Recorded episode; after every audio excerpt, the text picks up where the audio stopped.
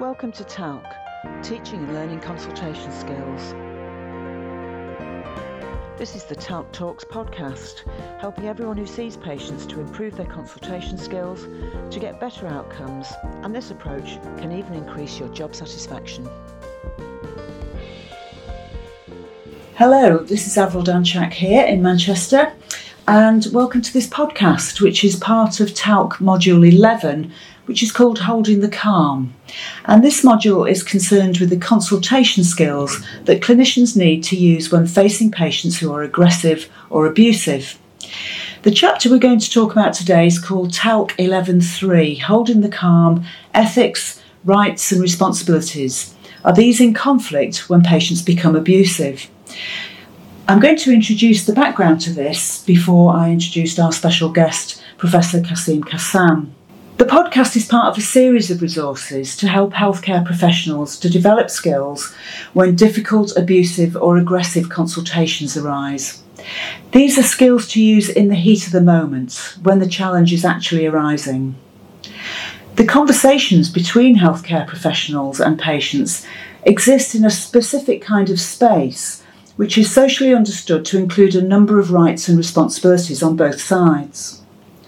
Patients have rights to access healthcare that is equitable, appropriate to their needs, and delivered by professionals having relevant knowledge and skills. It is expected that patients have responsibilities also to be cooperative, for example, to cancel appointments if they can't come, to be respectful to staff and other patients, and to use services in a suitable manner and to give relevant feedback where appropriate. Of course, professionals may seem to have more onerous responsibilities. They have to be knowledgeable and skillful. They have to behave ethically and in accordance with the requirements of their regulatory and educational bodies. They're expected to treat all patients equitably and in a non judgmental way. Clinicians do also have rights as individuals to be treated fairly and with respect. So, if patients behave abusively or aggressively, are they impinging on the personal rights of health professionals? Does this alter the responsibilities of professionals? How can we think about these issues with some clarity that will enable us to respond effectively when the going gets tough for health professionals? So, I've invited Professor Quassim Cassam today, and I'm delighted to have you with us. Welcome. Thanks, Avril. So, to begin with, I thought I'd ask you just to explain your current role as a professor. Uh, I'm Professor of Philosophy at the University of Warwick, and I'm also a Fellow of the British Academy. Right. What is the British Academy? Um, it's the it's the main uh, body that represents uh, people in the in the humanities and social sciences that are uh, perceived to have uh, uh, achieve something in their Fantastic. careers. We've achieved many things. T- tell me though, how did you, as a professor of philosophy, get interested in clinical matters? Well, it started out uh, six or seven years ago when I uh, wrote a book called Vices of the Mind. So, Vices of the Mind is about what philosophers called intellectual vices. So, these are intellectual failings of one sort or another um, that uh, people are blamed or criticized for. So, for example, closed mindedness, dogmatism, prejudice, wishful thinking, and so on.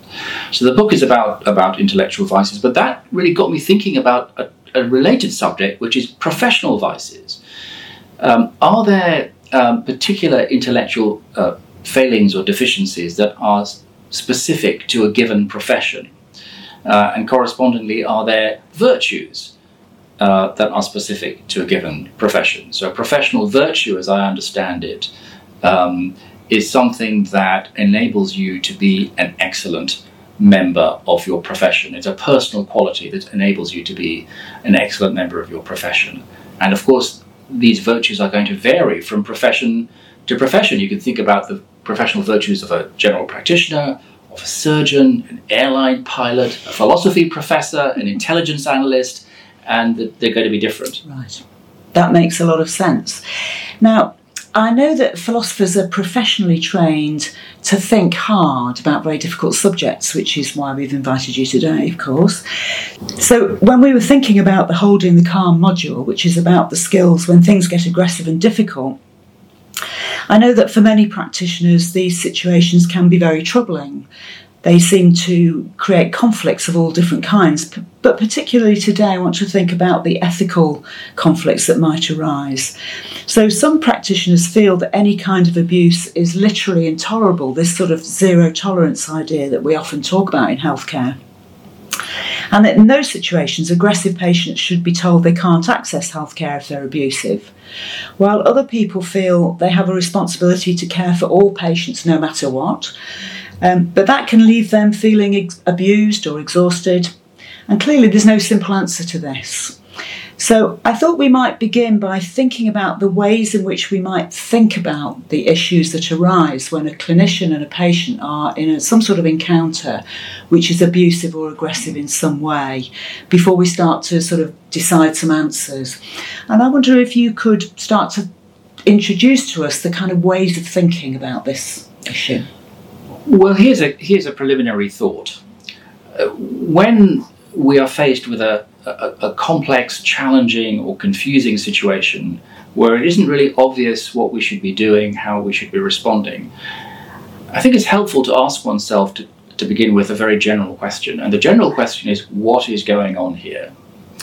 Um, now, in asking that question, what one is really after is a kind of understanding of the situation that one finds oneself in.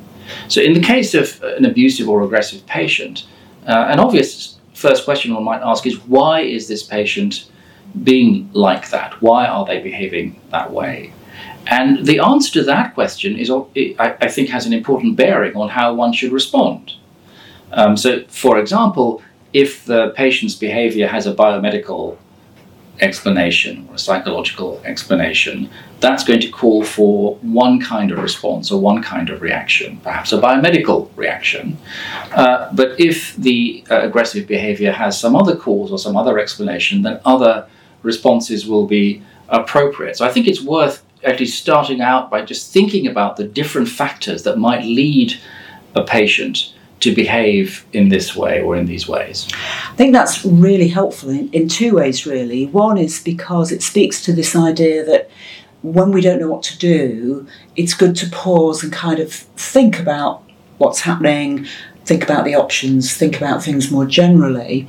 And I also think it really fits in with the title of the module, which is Holding the Calm, which means instead of jumping to a response or an answer or a solution, is to remain calm and engage the, the cognitive skills that we have to try and think about the situation.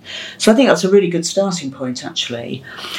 I'm wondering if we could start to think about other what kind of ways could we then think about these encounters when we're in the heat of the moment? Mm. I'm not talking about kind of planning or institutional responses, that's in other, mo- in other parts of the module, but when somebody's in the heat of the moment, mm. what kind of ways might they be thinking about aggressive or difficult behaviour?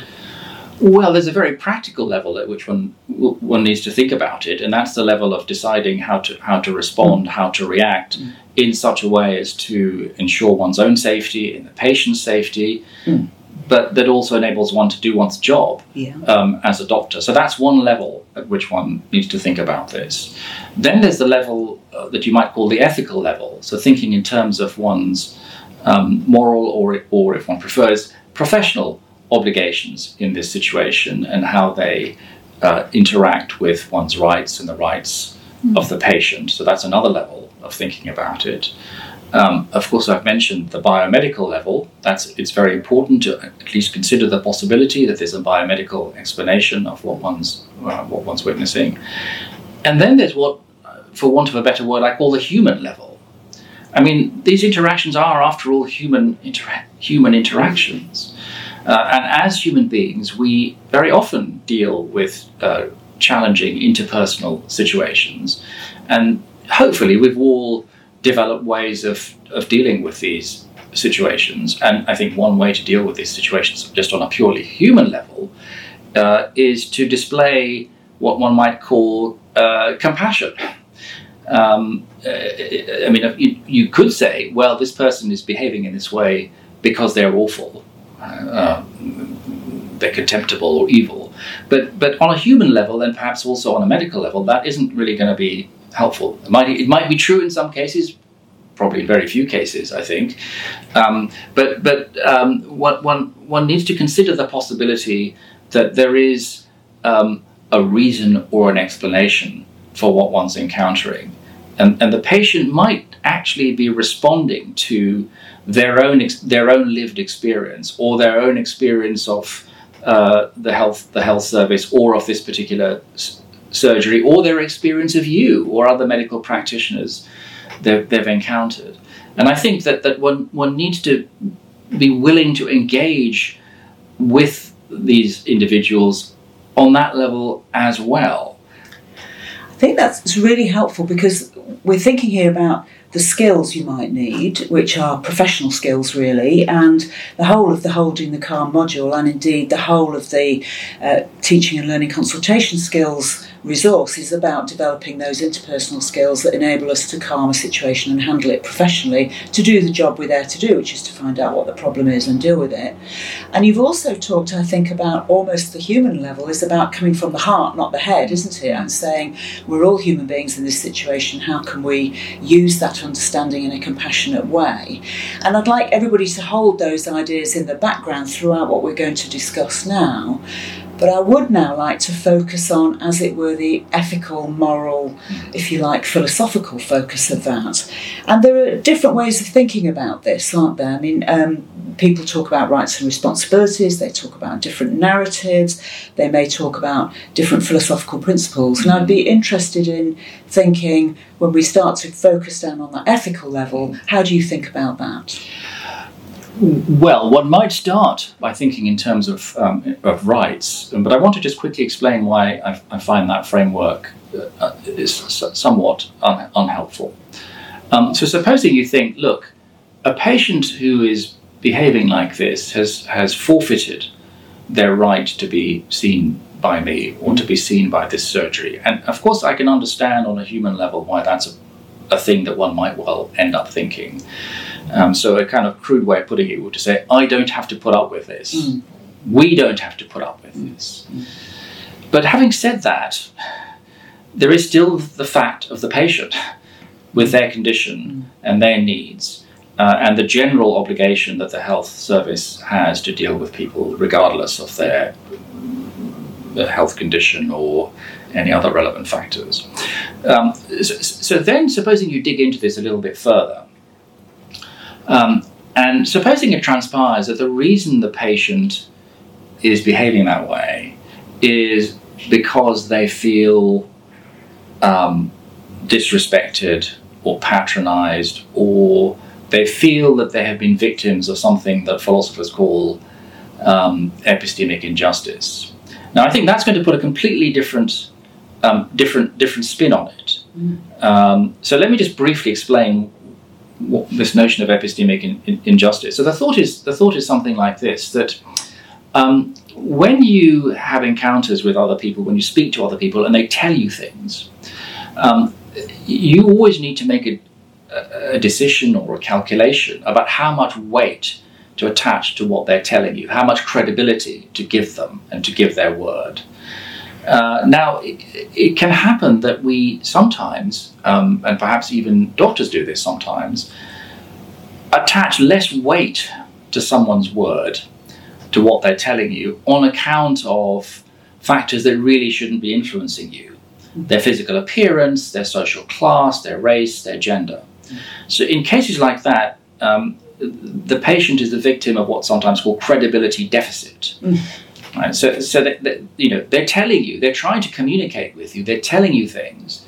You aren't taking them as seriously as you should be taking them because there's something about them that puts you off mm. or that leads you to treat them in that way. Now, you can imagine a patient who has been a victim of this uh, systematically through various encounters, not just with health professionals but with others, might at some point become resentful and and, and, and, and aggressive. And they, they might, they won't, they no doubt won't describe this as epistemic injustice, but they might say things like, I feel that no one's listening to me.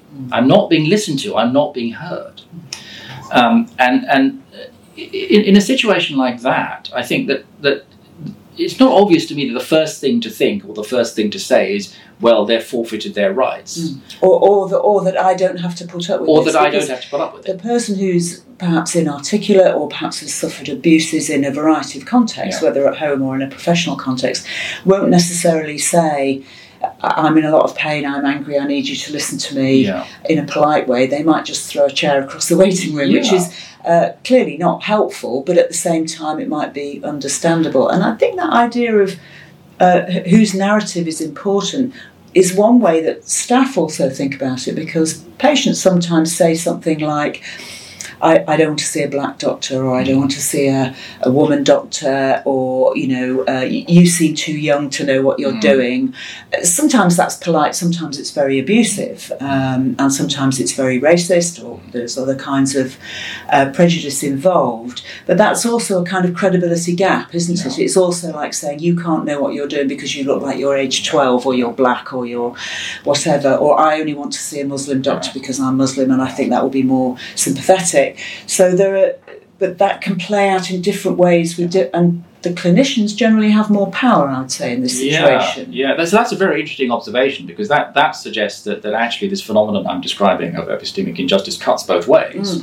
Mm, I mean, so you, you uh, the, the patient might suffer from a credibility deficit on account of, of, of their social identity, but you might suffer from credibility deficit on account of your social identity as a woman, or perhaps because you're young, or whatever, Mm. whatever you know, whatever the whatever the reason is, and that I think is a particularly challenging situation for the. Um, for, for, for the for the doctor in, in, in these situations. And, and in fact, the skills that we talk about in holding the calm really apply to all clinicians and probably to administrative staff as well, who are often the people who kind of are saying, computer says no, go away, kind of thing, which can trigger, of course, the sense that, that somebody's being ignored or, or uh, almost uh, being treated in a hostile way. So I think it's very interesting that you start from that because that fits very much with the kind of skillful approach that we mm. would um, want to encourage, which is a, a stepping back, a thinking about listening carefully, thinking about the skills you need, and also about showing compassion and care in a difficult situation, which requires us to be quite grounded and grown up in a professional kind of way, doesn't It, it? it, it, it's incredibly challenging. I think if, if someone if someone is, is shouting the odds at you, it's very very hard to do what I'm describing. Um, uh, the the skill here is the skill of stepping back, taking a step back, Mm. taking a deep breath, Mm. and, and, and asking oneself what is going on Yeah, here, yeah. And Um, really listening to and I listening the, you know, listening to the answer, listening to the answer very carefully. Yeah, yeah. So I, I think it's helpful in a way to kind of have rummaged around a bit about this idea of rights, responsibilities, narratives, because the answer really is there isn't an answer. It's nuanced and complicated, and we're going to come back to that uh, later on in the, in this discussion. I wonder if thinking about the most clinicians think about ethics in fairly. I think philosophically basic Mm. ways. That's to say, we think about are we trying to do good? Are we doing harm? We try and avoid doing harm. We try to do things properly. We also think about whether we're promoting the autonomy and healing of the person in question. And we also think about justice. You know, if I mm. spend two hours talking down somebody who's shouting at me, mm. somebody else has got to wait two hours mm. without care, and that, that may be an injustice to them. Could you comment about whether we can think sensibly in those terms, or, or is it too difficult? Um, I, I think I think those terms are actually just fine. I, I think that, that the way you described it actually highlights the, te- the, the tensions and challenges of the situation. Um, there, there, there, I think is not going to be um, a kind of um, ethical theory that's going to tell you what you should do in this in this situation. I think the uh, only only sensible piece of advice here is to um, uh, be be mindful of the specifics of the situation, to realize that every individual is a unique individual, and that you need to you need to uh, engage with um, their uh, what, what they're telling you on on its own terms. Um, and uh, I mean, of course, there is a duty of care. Of course, that's right. Um, um, of course, um, patients, by and large, have the right not to be not to be um, left without medical care. Um, the system of which you are a representative um, i i uh, uh, o- owes them owes them care, Mm. and, and and if you're not going to give it, who, who is going to give it? I mean, are they out on the streets, um, exactly. or are they going to are they going to another uh, another practice? In which Yeah. case, the, the same problem will reproduce Yeah. itself in that by Yeah. in the other practice. if they go to another service or whatever. Yeah, Yeah, exactly, yeah, yeah. exactly. Um, I think this is also interesting. This business about um, we don't have to put up with this because I know recurrently there is an issue about.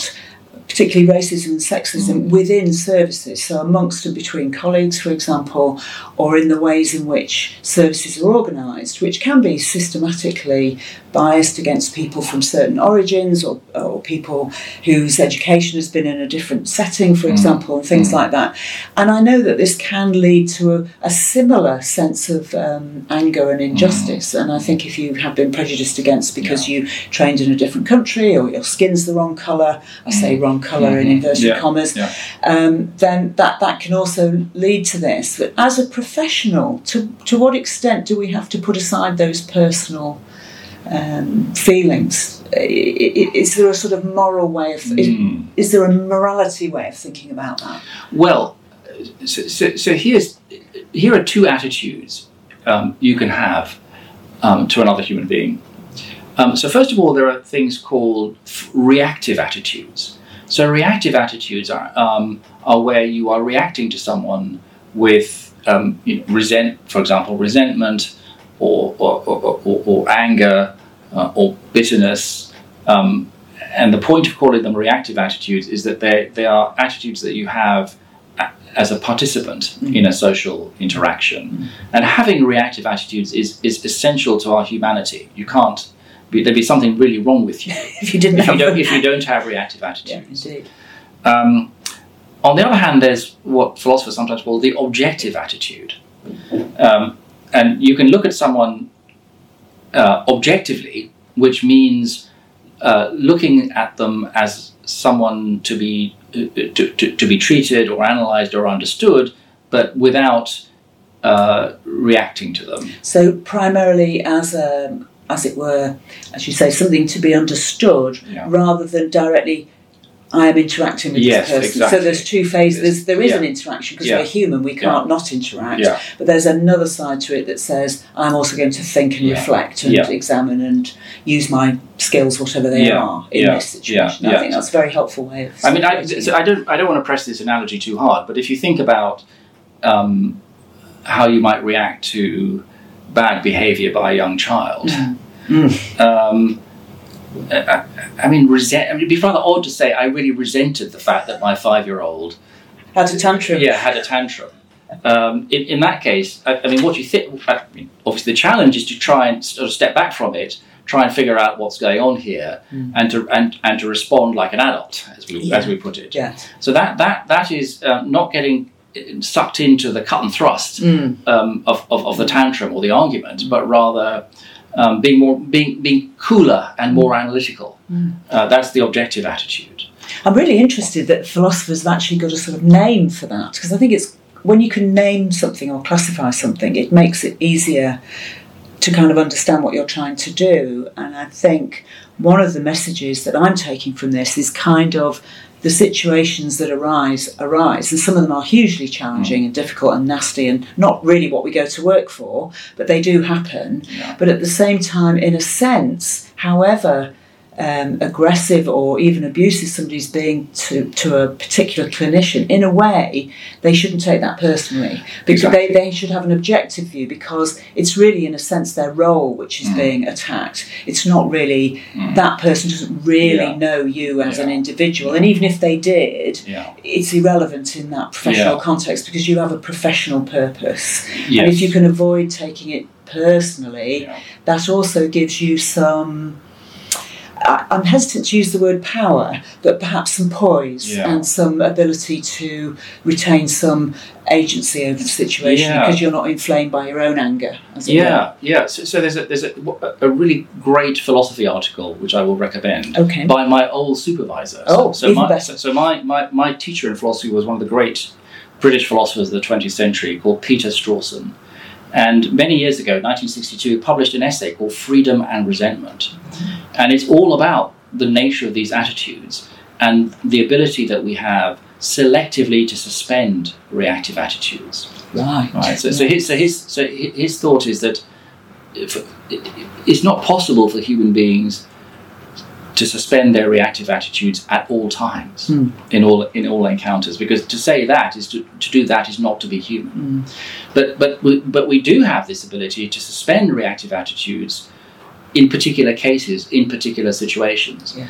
and and of course we, we, we suspend reactive attitudes all the time with people who um, are m- mentally ill um, who, you know, who, are too, who are too young and, and and so his idea is that actually you know maturing as an adult is partly a matter of becoming a fit object of reactive attitudes but also learning when when to suspend them and when not to suspend them um, yes, I think that's also very helpful to think about, as it were, professional maturity. Yeah. Because one thing all clinicians are expected to do is to be non judgmental, for Yeah. example. And I think it's often difficult to know what that means. And people say, well, I, it's easy if you say, oh, well, I'm not judgmental about, let's say, somebody who breaks their leg playing football. You Mm. could say to them, well, don't play football then. Yeah. But actually, if there's a broken leg, we non judgmentally Yeah, put it yeah. back together. If a smoker gets cancer, we don't say, well, it's your own fault, get lost. You just Mm. say, well, what do we need to do now and how might we do it?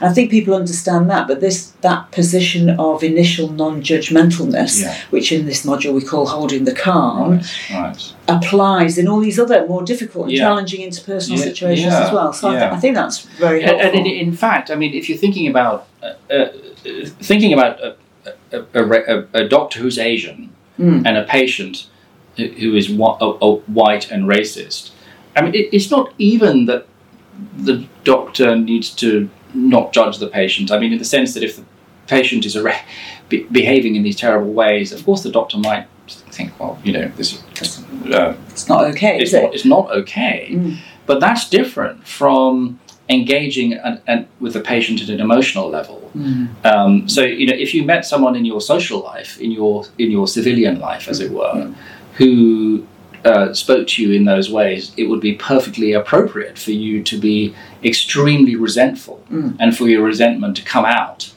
in the way you speak and how you react uh, to them. But in your professional capacity, although you you know you can think, of course you'll think certain things about the patient, but but that's not to say that that, that you should get involved in a in a, in a in, in in a confrontation with them, or indeed should allow your emo- your emotions to be the driver Yes. of, um, of, of your response. So this is a case in which you need you need to acquire the skill of suspending your your reactive attitude your reactive attitudes. Yeah, that makes a lot of sense.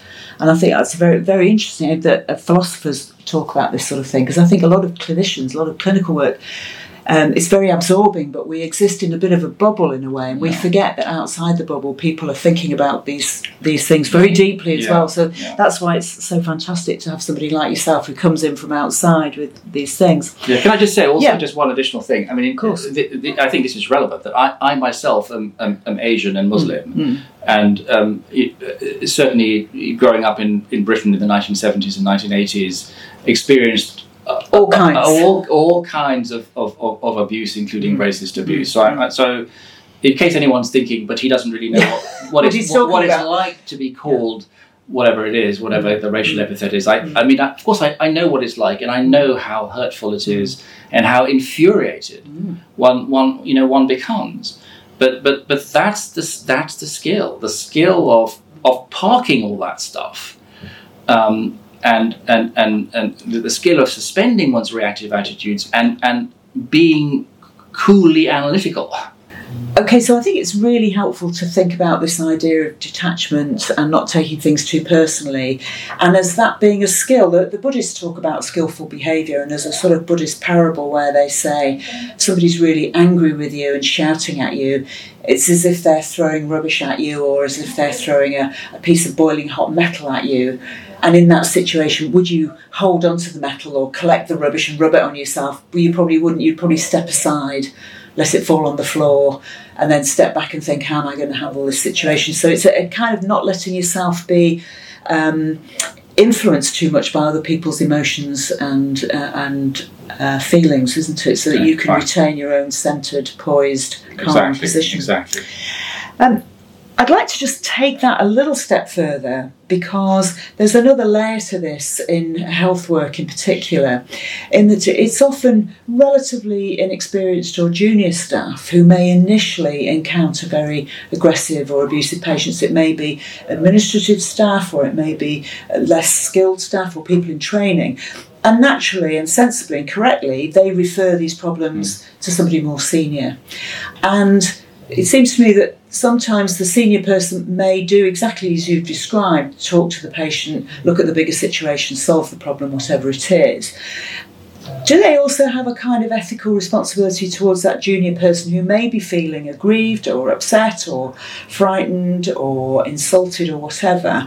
Because sometimes if the senior just deals with the situation, the other people involved can feel like, oh, well, they just gave the patient what they wanted or whatever, and they feel a bit uh, uncomfortable. So I, I, just wonder what a philosopher would think about that. Um, well, well, two things. I mean, on the one hand, I think there is a, there is a responsibility that senior staff have to um, to their junior staff to, to, to look after them, mm. um, and I think what you're describing is a particular form of looking after. But on the other hand, one also has to think in terms of, uh, of learning opportunities. I mean, however unfortunate it sounds, these every one of these situations for you know for people starting out is actually a learning opportunity. Because however awful it is at the time, uh, it's the kind of thing that uh, as their careers develop, they're going to have to learn to deal with. Um, and and if there's if there's a, a senior person in their practice or on their team um, who is able to deal with the situation appropriately and in a way that diffuses it, um, then that's a skill which the, the, the, the, more junior staff member would be well advised to, to you know to acquire. Mm. So I think what, what what would not be satisfactory is if the senior staff member just deals with it, um, uh, but without without enlightening their juniors about you know well what you do in a situation like this. Um, so I think this, both you know there's as it were an educational dimension to this as well as a as well as a duty of care dimension. Mm. And I think that also that educational dimension also I would say includes not just demonstrating the skills or explaining the skills, but also perhaps debriefing that person's experience and how they felt and why they felt as they did and what they could do to, to manage themselves yeah. as well as to manage yeah. the situation. Yeah. And I think there is that tension, isn't there, or perhaps it isn't a tension between detachment and dealing with something in a rather, as you say, cool and analytical way, while remaining compassionate to all involved. And I wonder if you think there's a, a contradiction there. Uh, I, I, don't see any contradiction at all, um, either in general or in the, or in this particular case. I mean, um, so here's a situation that I, I haven't been in, but I'm sure many people listening have been in, of being at the bedside of a patient who is dying, perhaps in great pain. Um, uh, uh, compassion, I think, means um, being and showing concern for their predicament, even if there's not much you can do to help them. It's about showing them that you can. Um, uh, but detachment I think is essential too, because at the end of this process, you you you have to go home mm. and live your life mm. with your family, mm. um, and and you have to be able to detach yourself from these situ- situations to the extent of not. Um, not being distressed yourself to the extent of not being able to do your job, mm. um, and and I don't see there any difference between any, any tension between compassion um, compassion and, and, and detachment. I mean, if detachment is understood as, indifference, then of course that's incompatible with compassion. But I, I, I don't see I don't see it as, as, as, as indifference. I see it simply as uh, uh the ability to draw to draw an emotional boundary around around something and recognizing there is a distinction between the self and the other. I mean, there's the patient is the other and the self is you, um, and you're not the same. that's a, that's really important, and I think that's important at so many levels because it also enables you to deal with that patient, and then, in a sense, to let go of that and maybe deal with the next patient yeah, or your yeah. colleague or whatever, or yeah. your friends or your family or your hobby or whatever it is you need to do next. I think that's all very helpful.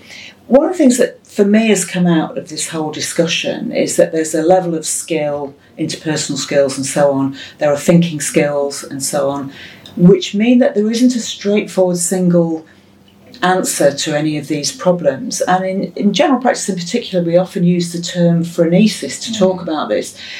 and, and that I think means something like practical wisdom. Mm. And I wondered if you could talk a little bit about this idea that there isn't a single right answer and that we might need to think about things in quite a nuanced way. Yeah, so I, I think one of the one of the uh, features of the life of a medic is that you have endless guidelines and protocols. Uh, which are uh, you know which are useful and important that are based on research at the level of entire populations.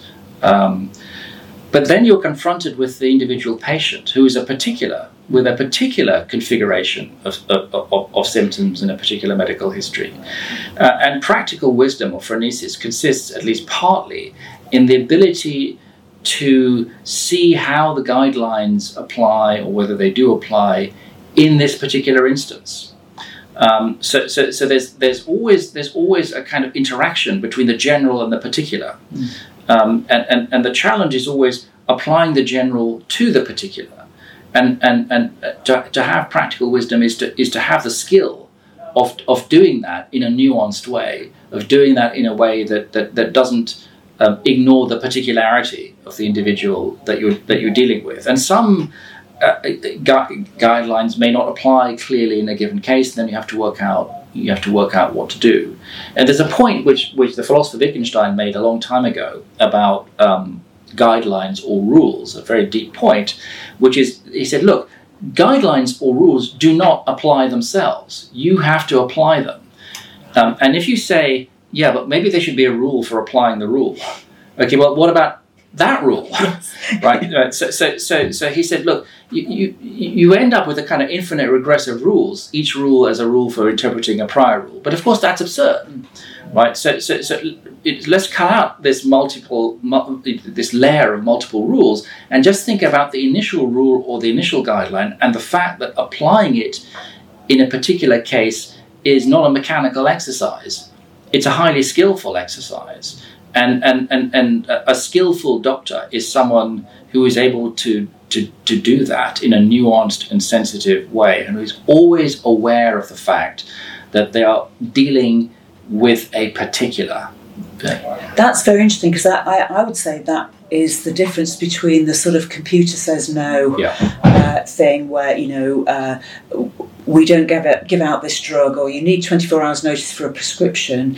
And that nuanced practical wisdom which which applies throughout clinical work actually, and some of our admin staff are very good at this, where they will say, we normally expect 24 hours notice for a mm. prescription, but I know that you're about to fly to India for your father's yeah. funeral, and therefore we need to try and get your prescription ready for you much quicker than usual because in this particular situation, there's a reason why yeah. you, are not just rocking up because you couldn't be bothered, but there's a reason why we need to help you quickly. And actually, that's where compassion meets uh, the rule, isn't it? Yeah. And that's what enables you to apply the rule. And I like the idea that you know the rules don't apply themselves; humans apply humans rules, apply them. Yeah, yeah. And this is this is a you know a general point about life. I mean, mm. supposing your your your rule is my children have to be in bed at nine o'clock.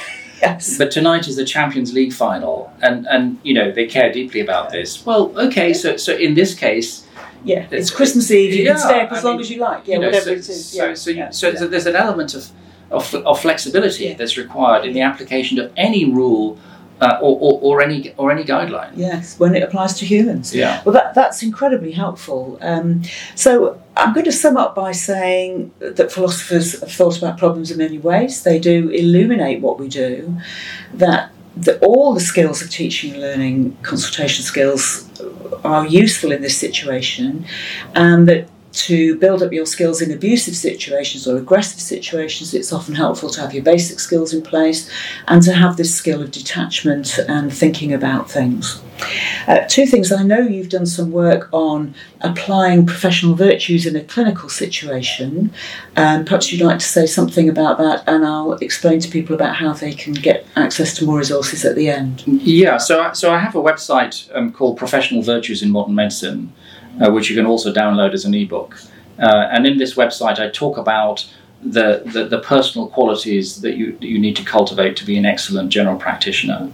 Uh, and actually, interestingly, two of the uh, two of the personal qualities I mention are detachment and uh, situational judgment.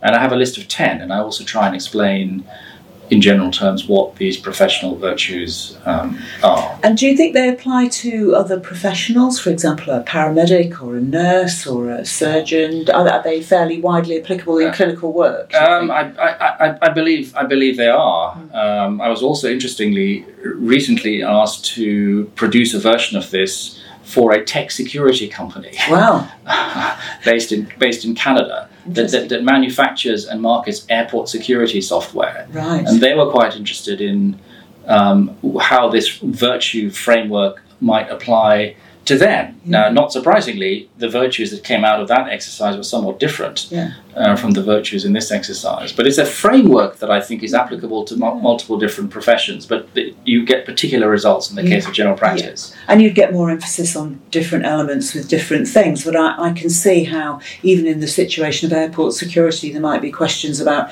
confidenti- confidentiality, for Yeah. example, or trustworthiness and so on. That, Yeah. That's really interesting. So, um, I'm going to wind up now and say thank you very, very much for coming to be our resident philosopher on this occasion.